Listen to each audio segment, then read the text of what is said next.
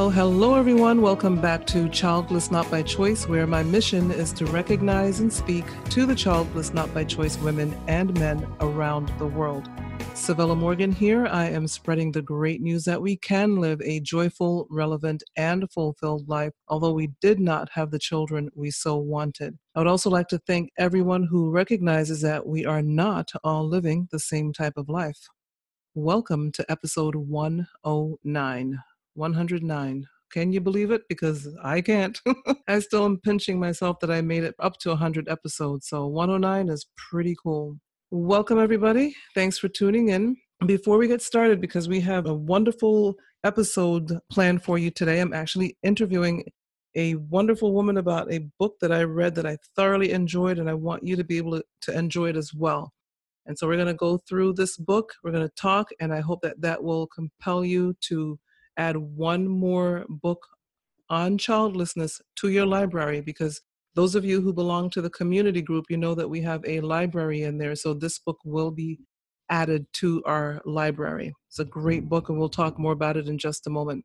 But I also I would like to thank my Patreon contributors for their contribution to helping maintain the platform. Jordan Morgan, Ivy Calhoun, Sandra Carzado. Thank you guys so much for your monthly contributions. If you go to patreon.com forward slash childless not by choice, you can also make a contribution for as little as $5 a month or as much as $100 a month. And so, and there are different levels in between. So, whatever matches your pocketbook and your budget. This money is going towards paying the hosting fees, the podcast producing fees, the website manager fees. It goes right back into the platform. So, if you ever have questions about exactly how the money is being used, feel free to reach out to me at Civilla at CivillaMorgan.com. So let's get started because without further ado, I'd love to go ahead and introduce you to Ms. Kate Kaufmann. I'm actually looking at her book right now, Do You Have Kids? Life When the Answer is No by Ms. Kate Kaufmann.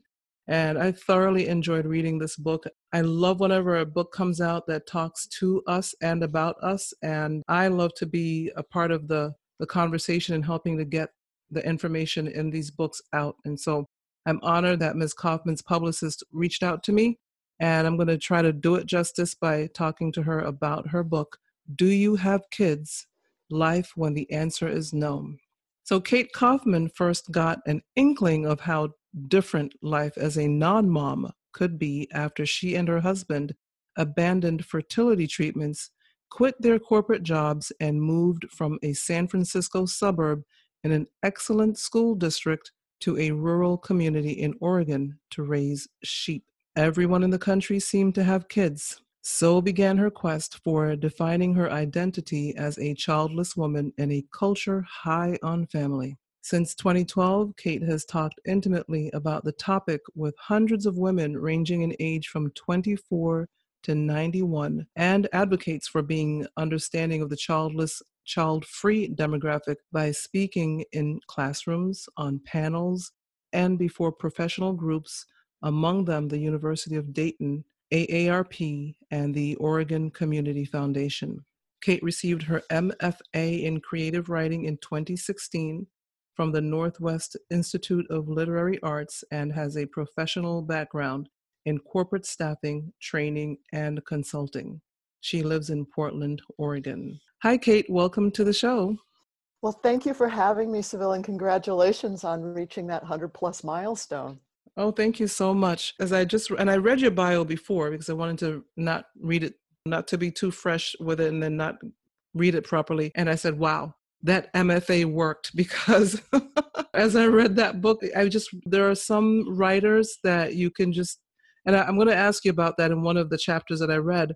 But when there are certain writers that they there's a flow, and it's flowery, it's beautiful, and it captures the imagination and that's what the writing in this book was doing for me. It was really really capturing my imagination as i read the different stories of the women that you spoke with and interviewed. So uh, again i really hope that the listener will check this book out. It was pretty cool to read. So as I was just like, let's just jump into it because it's a lot, but I had to, oh, I had to, you know, I had to stop it somewhere. So I plucked out what I thought would really work for us. Of course, as you know, I'm a little bit of a conversationalist, so we can just transition on as, as we want to. But I wanted to at least have some questions for you. And one of the questions is on the introduction page, on page 12 of the intro, you say there are things we non moms know little about, like labor pains, imposing teen curfews, what it feels like when a daughter becomes a mother herself. There are other things we often know quite a lot about continuous learning or personal independence or donating to a college fund for a child we may never meet. Such things are not off limits to mothers, of course. We simply have more capacity in our lives to pursue them.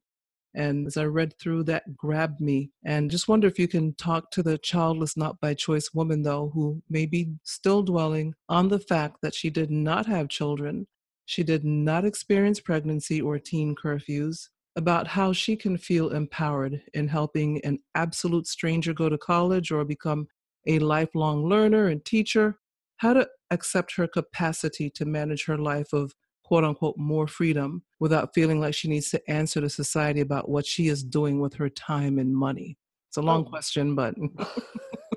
it is a long question, and we can parse it out, I think, in a way that's very complementary to the answer to the question, which in my mind is the moving and the shifting happens moment by moment, step by step, and often the steps are so small we're not even aware that we're moving along that path.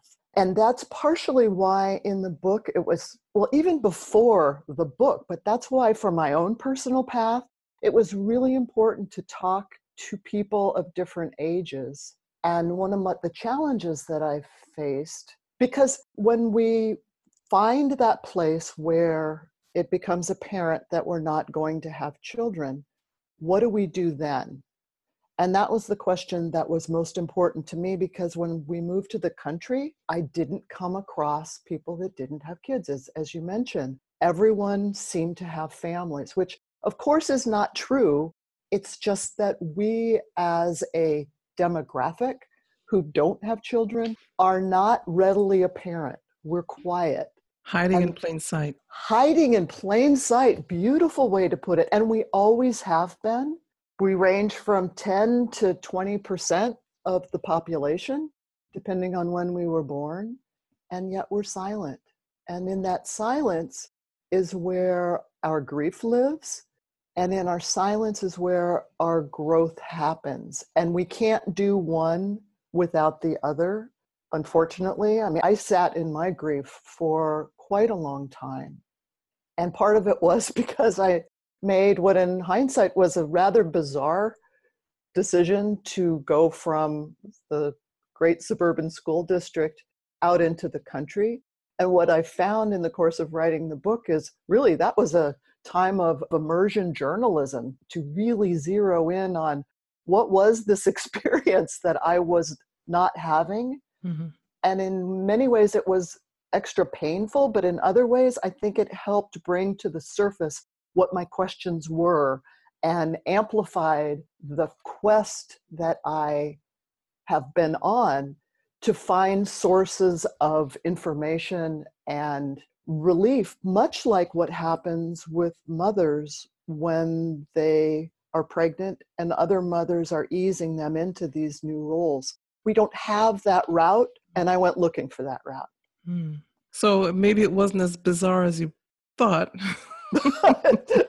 no, but it was pretty challenging going through those immersion years, I must mm-hmm. say. Yeah, I think we all have them. If we, and I'm sure as you've spoken to many of the, not necessarily maybe the child free, but the childless, not by choice women that you spoke with, they all had those years of silence. And I never thought about it, but I had 10 years of silence before I finally had my hysterectomy. And I, those were years when I didn't even tell my very good friends what was going on with me was absolutely silent about it. The and same with me. My immediate family uh, knew almost nothing about mm-hmm. it, and my friends and certainly at work, nope, nope. Mm-mm. Just trying, and they must have known something wasn't right. I mean, you know, as I look back on that 10 years, I'm like, they weren't dumb people. I mean, I, most of those 10 years I was working at a brokerage firm, a very well known firm around the country.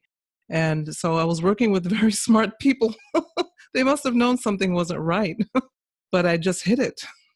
yes, and we have that taboo of going into the space if someone has a hunch mm-hmm. that it might be in the arena of our fertility. We don't go there. They mm-hmm. might be catching, who knows? Right. They certainly didn't go there. And so, yeah, nobody went there. And so, yes, we just remained silent during that time period. But, you know, this next question, it may be a bit of a follow up to the previous question, but you say on um, page 13, because I, I couldn't even get out of the intro. I spent so much time, as much time in the intro. I'm like, this intro could be a book unto itself. I mean, really. So yeah, I in, yeah, but I was in there for a little while because this next question comes from just the next page over, where you say life without kids can be as interesting and rewarding as raising a family. I know some people may be like, huh? but you continue to say our impact in the world is enormous, but often understated. And you say, while our reproductive systems may be susceptible to malady, we bring a diverse presence to the communities in which we live. And after our time on earth is, see, this is what I'm talking about the writing. After our time on earth is done, we leave behind something other than the footsteps of children. And that's beautiful. But the question I had for you on that section is that, you know, our impact on the world is enormous, but often understated. And I, I mean, look at Oprah Winfrey. And look at the women who didn't have children but are and have left such a, such an impact. Because I did an episode a while back on women down through the ages who never had children, artists and poets and scientists who didn't have children but they left such an impact on the world. And it got me thinking about Theresa May, the Prime Minister of the United Kingdom, and Australia's former Prime Minister Julia Gillard. And for probably for different reasons they're both childless and whether we agree with their politics or not that's aside. The fact is they're childless and they're leaving a footprint but they have gotten so much flack for being childless. How do you think those of us who are not so high on the the profile you know totem pole can deal with society's backlash well i think first and foremost and what provocative questions um, oh, thank you You're welcome. But first and foremost is I think that word of impact, our impact. Uh, we have our collective impact that I don't think is well recognized, and we have our personal impact, which I think also for mm-hmm. many of us is not well recognized. And it's something that we build. And for those of us who tried to have children and were unsuccessful, which is a that's a funny word to use for mm-hmm. that because it's so much more than a lack of success. It's got so much more levels of nuance. It's recognizing and looking for those ways that we are creating impact. Again, it's one of those things you can't know early on. Right. You need to know by noticing how people are responding. And for me personally, it happens in the classroom. I have traditionally, though I'm not doing it right now because I'm doing book stuff, spent time in primary grade classrooms helping kids learn how to read because it's really important to me. And I thought, oh my God, these children are not going to remember the moments that I'm making a difference in their lives. But I know for sure that I am, even if it's just helping them see and have that realization of the different phonetic sounds. Mm-hmm. The little things, the little teeny Details. teeny things. Yes, yeah. you know, I'm not going to be. I'm not going to make the impact of Theresa May, or that's not in my life plan, and mm-hmm. that's fine. If this book makes some impact and helps move the needle of stigmas and stereotypes so that we're a little better understood, mm-hmm. or even more importantly, that other women, the women coming in the next generations, have a feeling of not being marginalized right. but being more normalized because we've always been here. So we always have been quote normal. Right. I think it was jody day that says we've been here from the beginning of time. Yes we have. You know? It's something that i guess some of us even as childless not by choice women don't even think about. But yeah when you were just responding there i thought of the word validity. I think that's a word validity mm-hmm. Yeah, and that's what came to mind as you were responding there. So, yeah, that makes absolute sense. As we move on here, on page 14, the next page over in the intro section, you say, Who mentors a non mom? You say, Mothers regularly help other expectant women navigate pregnancy. And then you go on to say, But your mom can't describe what it's, it's like not having children. And there's no what to expect when you're expecting when you're not and never will be. Who mentors a non mom? And I was like, Wow. These are things that these are provocative questions and i hope that they're not just provocative for the childless not by choice woman but for the woman with children. And you talk about it in the book how we converse with each other as non-moms and moms. It's so important and i've always said that. And but my question here is this is where I think, and why I think community is so important. And community is a big deal for me. And as I read your book, it seems so for you as well. I felt like a large scale type of community, like a global community from you as I read this. And probably because of the travels you've done interviewing people and talking to people about being childless, could you describe, though, tell us what you see community as? Oh, my goodness. Yes, I can. And I think the important word, we've already used the word independence. Mm-hmm. And most of us will, at the end of our lives, become dependent but now is the time for us to really recognize and grow our interdependence. And that interdependence is certainly between and betwixt those of us who are childless not by choice.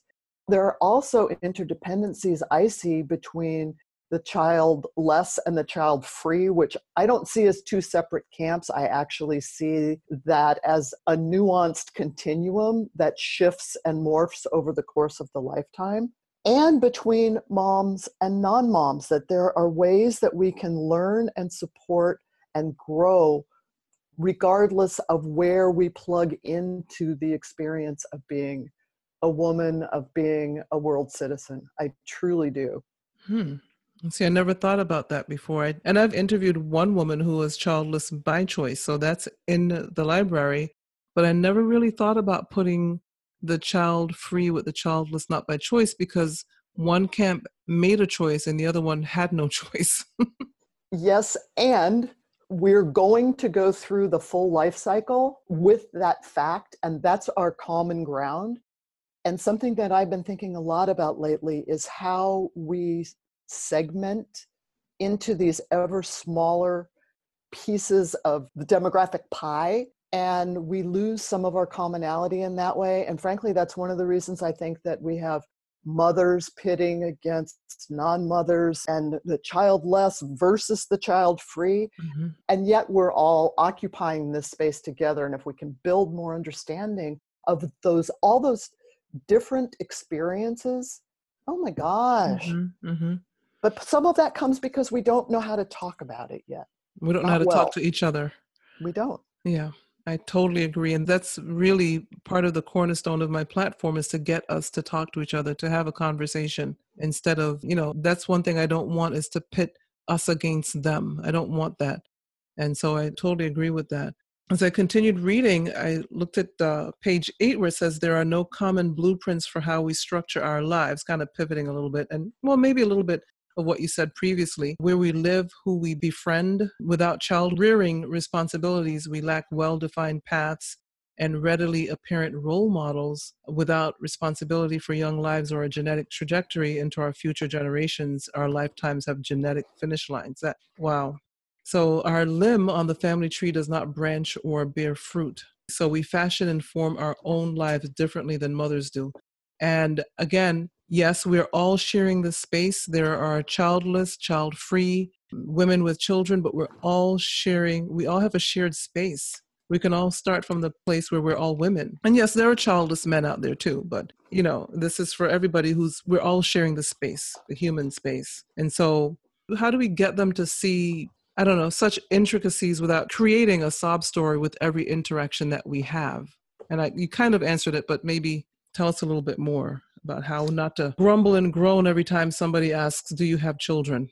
Oh yes, and and let me just say that I know that the title to my book, "Do You Have Kids? Life When the Answer Is No," I know that that is a provocative title, and I did that on purpose mm-hmm. because we all dread the question.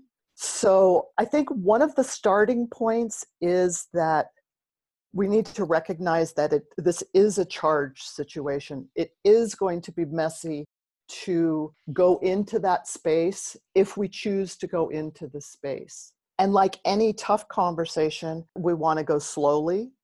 We want to expect to make and receive mistakes. So if we can just cut ourselves and the people with whom we're conversing just a little bit of slack so mm-hmm. that we have that we have that recognition we're going to stub our toes and then call it out. It's like if a mom were to notice how we might pull back and grimace and just say, Oh my goodness, I just noticed that you pulled back.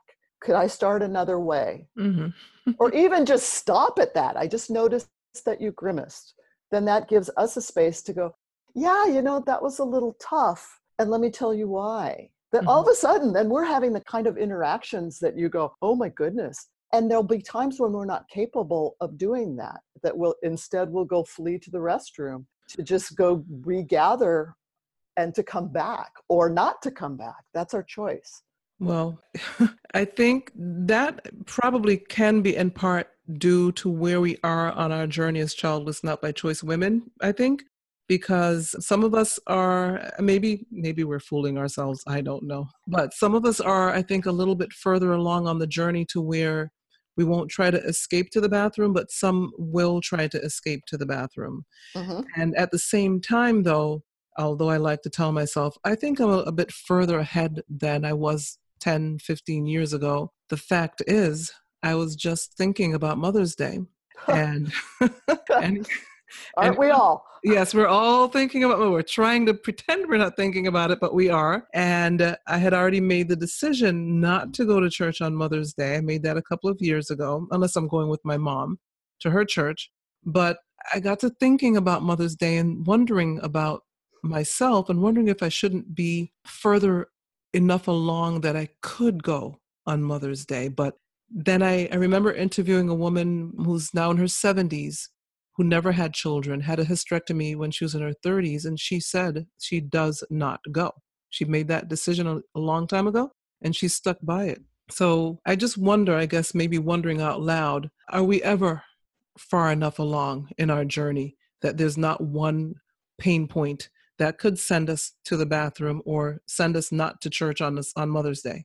Roundabout question, but Well, I love that you're asking that question because I think we always have the choice and we can make the choice in the moment. We can wake up on Mother's Day morning and say, Hey, where am I today mm-hmm. on this journey? Because Mother's Day, yeah, every time we make the circle around the sun, we're going to circle back through Mother's Day. And I've noticed in recent years, I'm using Mother's Day as a gauge to see how my journey has gone. Mm. And I mm. had a wonderful conversation. You probably know Catherine Manuel Delille out of Montreal, but she made the observation when I said, you know, I'm feeling as a result of writing this book and having all these conversations that I feel a sense of lightness and inclusion and clan almost. And she said, that's an indication that you've gone far through your grief process. Mm.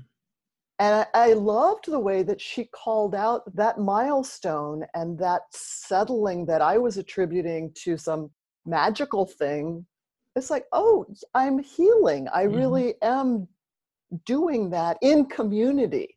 Mm. So, Mother's Day, now I know that you experience Mother's Day the way I do, that there's a whole group of us that experience Mother's Day the way that we do. In, in respect to going to church on Mother's Day, there's a woman in a, a, chapter that I wrote, and it was the last chapter I wrote about religion and spirituality. She went back and got her divinity degree when she was 50. And as a result of her coming as a childless slash child free woman because of her particular circumstance, she's looking at how her church does Mother's Day and is adding another service that is for those for whom the whole concept, the whole topic of mothering, motherhood mm-hmm. has charge to it. And it's just beautiful. It's just beautiful that she's adding the language that will allow us to be included when they do that thing about stand up or you Oh. get your your flower. oh my goodness. that, that, that uh just escaped my lips. I'm sorry. no, go. Was that Marion? Was that the story of Marion? Uh, Marianne, yes. Okay, because we're, we're going to talk about Marianne a little bit because I Okay. was intrigued because I grew up in church. So, yes, I, I have her pinpointed here. But I wanted to pivot a little bit because you, you said, on page 34, you said about a third of the women I interviewed have witnessed the birth of a child. I wasn't prepared for that. I thought I was odd and figured most women would shy away from that particular life passage regardless of why they hadn't become mothers themselves. And I was like, yeah, I would not want to witness a birth. I just, I can't imagine. And I don't know if you ran into any of the women as you spoke to them about that, but I don't get it. None of the women felt a pang of jealousy or sadness or the why not me? Well, I can only speak for myself to that last question Mm-hmm. uh, because I've been at two births. Mm. And one, I was right in the midst of infertility treatments. Oh. See, I'm, I'm almost speechless because it's still, this was years ago. And that miraculous experience to see this process, it did. I mean, it was really hard. And Mhm. yet it was also a way for me to better, I didn't go in with this, this is more of a reflective, to be able to appreciate that, oh my goodness, this is an amazing moment. And I will say that that birth moment that was with a human child being born, I had a similar wonder when I was there and sometimes assisting in the birth of lambs. And I know mothers will, will cringe going, the birth of a lamb is nothing like the birth of a baby. It's like, well, aha, I guess it is. And that would be one of those sloppy, icky conversations Mhm. that I would now be willing to go into with a mom about why it is the same.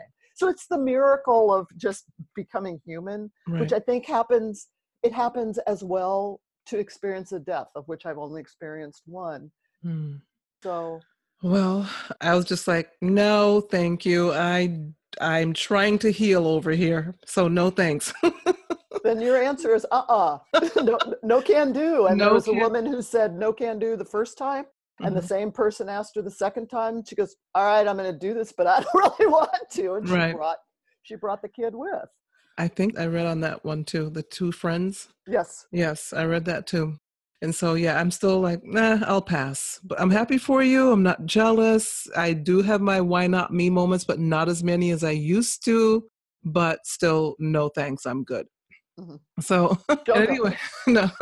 don't so- watch the movies nothing no, I, I mean, well, the movies to me and the, you know, maybe TV that might be different, but going and standing there live, no, I can't do it.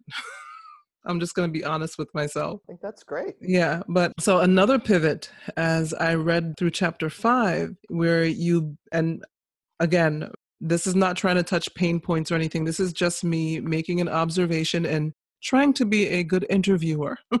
in chapter five, where you beautifully, but in a bittersweet way, describe the end of your marriage, you talk about how important it is for us to consider how we define family, how our boundaries are shaped because proper boundaries are important to our mental and emotional health, childless or not. But as childless, not by choice women, we get to choose, which I think is pretty cool. And do you agree with that? i do i didn't used to i kept trying to flick into and add on to um, or become more fully present in both the family of my former husband Mhm. as well as my own birth family because being different in both of those families i just always felt different so now the idea that oh my goodness i can actually choose my heart family it's very empowering yes So, I mean, that's a plus, you know, regardless of what you went through, extricating yourself from that relationship, not just the ex husband, but the ex family relationship. The plus is you get to choose the heart family. And I think that's beautiful because I know in the book you talk about, especially in our elder years, some of the women who've made friends with people and gotten quote unquote roommates and people to bring into their lives so that somebody can check on them. And it's not to use people, but it's again community. And we have to, whether we want to admit it or not, some of us may not be there yet. The younger people may not be, but those of us who are looking our elder years in the eyeballs, we're thinking, okay, I've got to have a plan. Long term care, life insurance, and I talked about that in episode 107.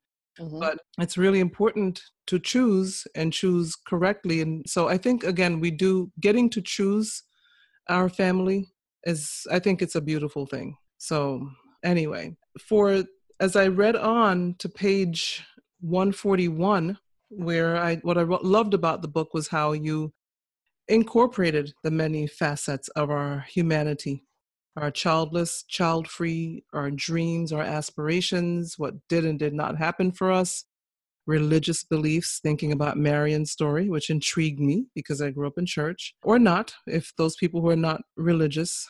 Planning for our elder years, all of these things remind me, or should remind us, of how three dimensional we all are. And uh, as human beings, we all belong to multiple demographics because that's just human nature. We've got to all fit into some box somewhere. And those who refuse to acknowledge that we are all more than our visible demographic tend to see us as one dimensional anyway. But we are more than our childlessness at the bottom line, I would think. And I just wondered what you thought about that. I absolutely agree. We are three dimensional. We are fully formed humans that have the experience of infertility and through other circumstances not having children that's an aspect of self and why it was so important to me to look at the full life cycle mm-hmm. and to interview that range of individuals because marianne is one woman jane is another woman she's in her mid 80s and both thought they probably would have children and for completely different reasons they didn't and now it is woven, one's in her 50s, the other's in her 80s, and it is woven into the fabric of who they are, as it is for you, as it is for me, as it is for all of us, even when we don't want to weave that thread mm. into the tapestry of our lives. And I think that's partially why it's so important to know that there are older women. Yes. Regardless of what age we are, there are older women when women in their 20s are trying to decide there are women in their 30s that have experiences that are germane.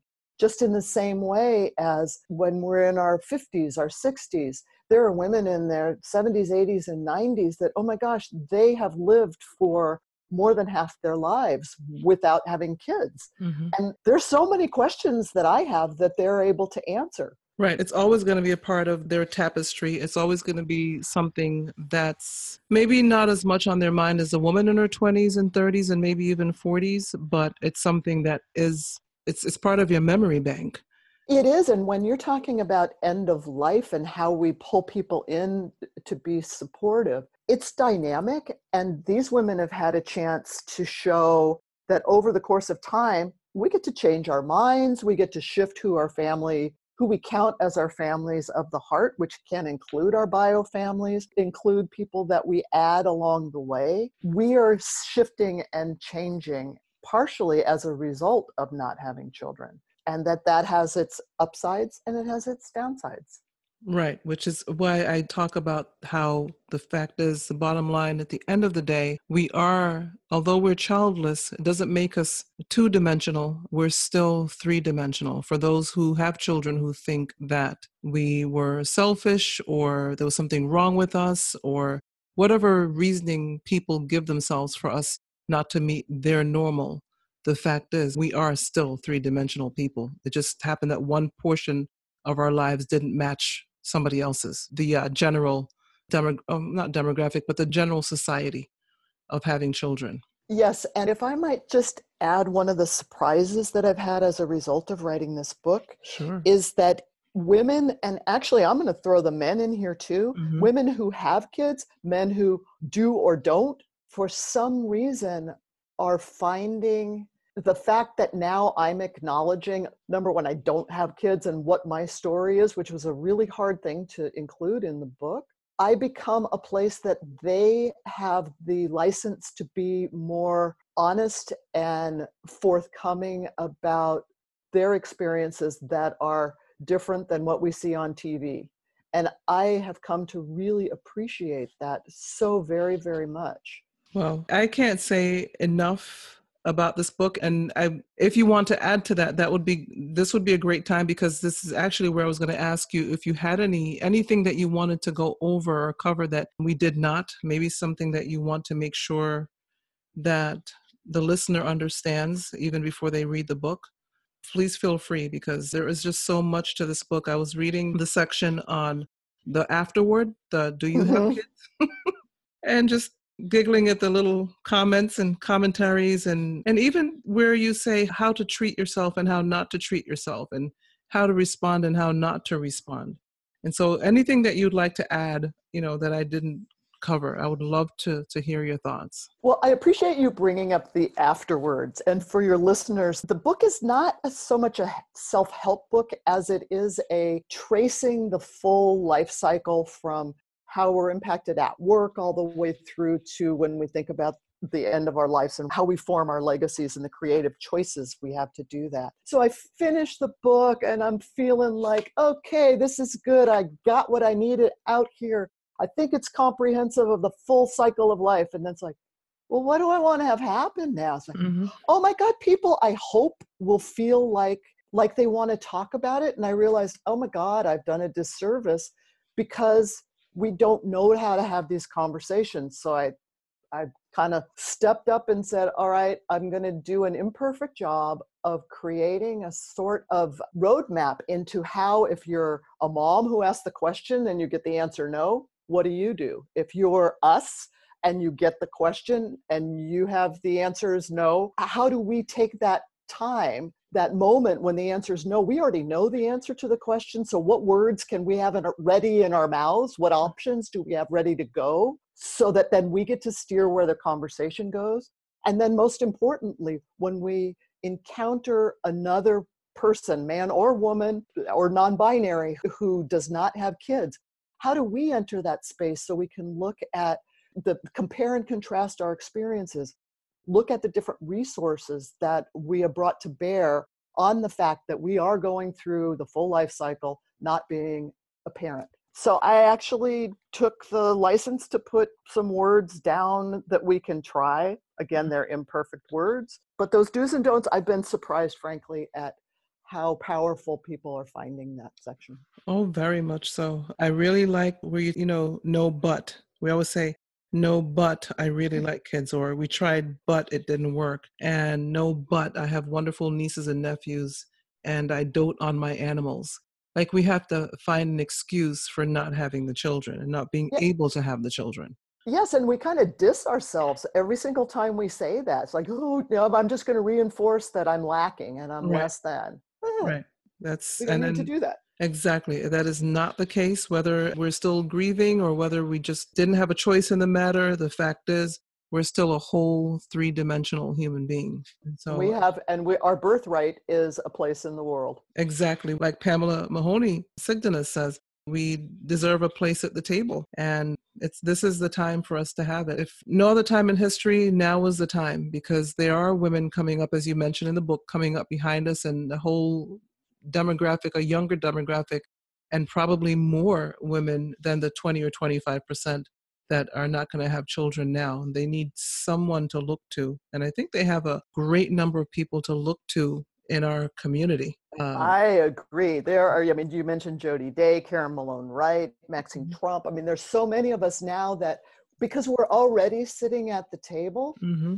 it's just are we speaking up in the conversations because we are a smaller we don't occupy as many chairs as parents do and that'll mm-hmm. probably stay the same way but we don't need to be silent. We just need to figure out how we make our voices heard. And speaking of that not to prolong anything but speaking of that look we still have to pay taxes and depending on where you live if you live in a community or a county where the schools are very good whatever the rating systems are you're paying taxes whether you have children or not, or somebody else's children to go to some awesome schools with awesome teachers And so, yeah, we do deserve our place at the table because we don't get to opt out of taxes because we didn't have any children. And that's and so, a beautiful example of interdependence. right. You know, our our dollars make a difference in our schools. So yeah. Right. So our voices should be heard. But anything else that you wanted to add? And please also, the book is now officially out, right? It came out April 2nd. Yes, it came out April 2nd, so it's it's a, like a month old now. Huh? Okay, so that's cool. And where can it be found? Where can we find the book? You can get it anywhere books are sold. It's on Amazon, your small independent bookstores. I have links to various resources on my website. Do I and have it's your in website? ebook. It's pretty straightforward. It's Kate Kaufmann, K A U F M A N N dot com. All right, so I'm going to add that on to the show notes. Kate Kaufmann, thank you so much for your time. I'm going to ask you one more time if you have anything else you'd like to add before we um, call it done on this interview. Well, Civilla, I think I could talk to you for hours and days and weeks. So uh, this has just been delightful. And I just appreciate everything you're doing to bring the reality of our place on earth into the light. So thank you. Well, you're welcome. Thanks for, for coming on the show. I appreciate it. And to the listeners, to everybody listening, childless, with children, whomever you are, thank you for tuning in. I hope that this interview has been enlightening. I know it has been. Thanks so much for tuning in to the Childless Not by Choice podcast. Until next time, talk to you later. Bye.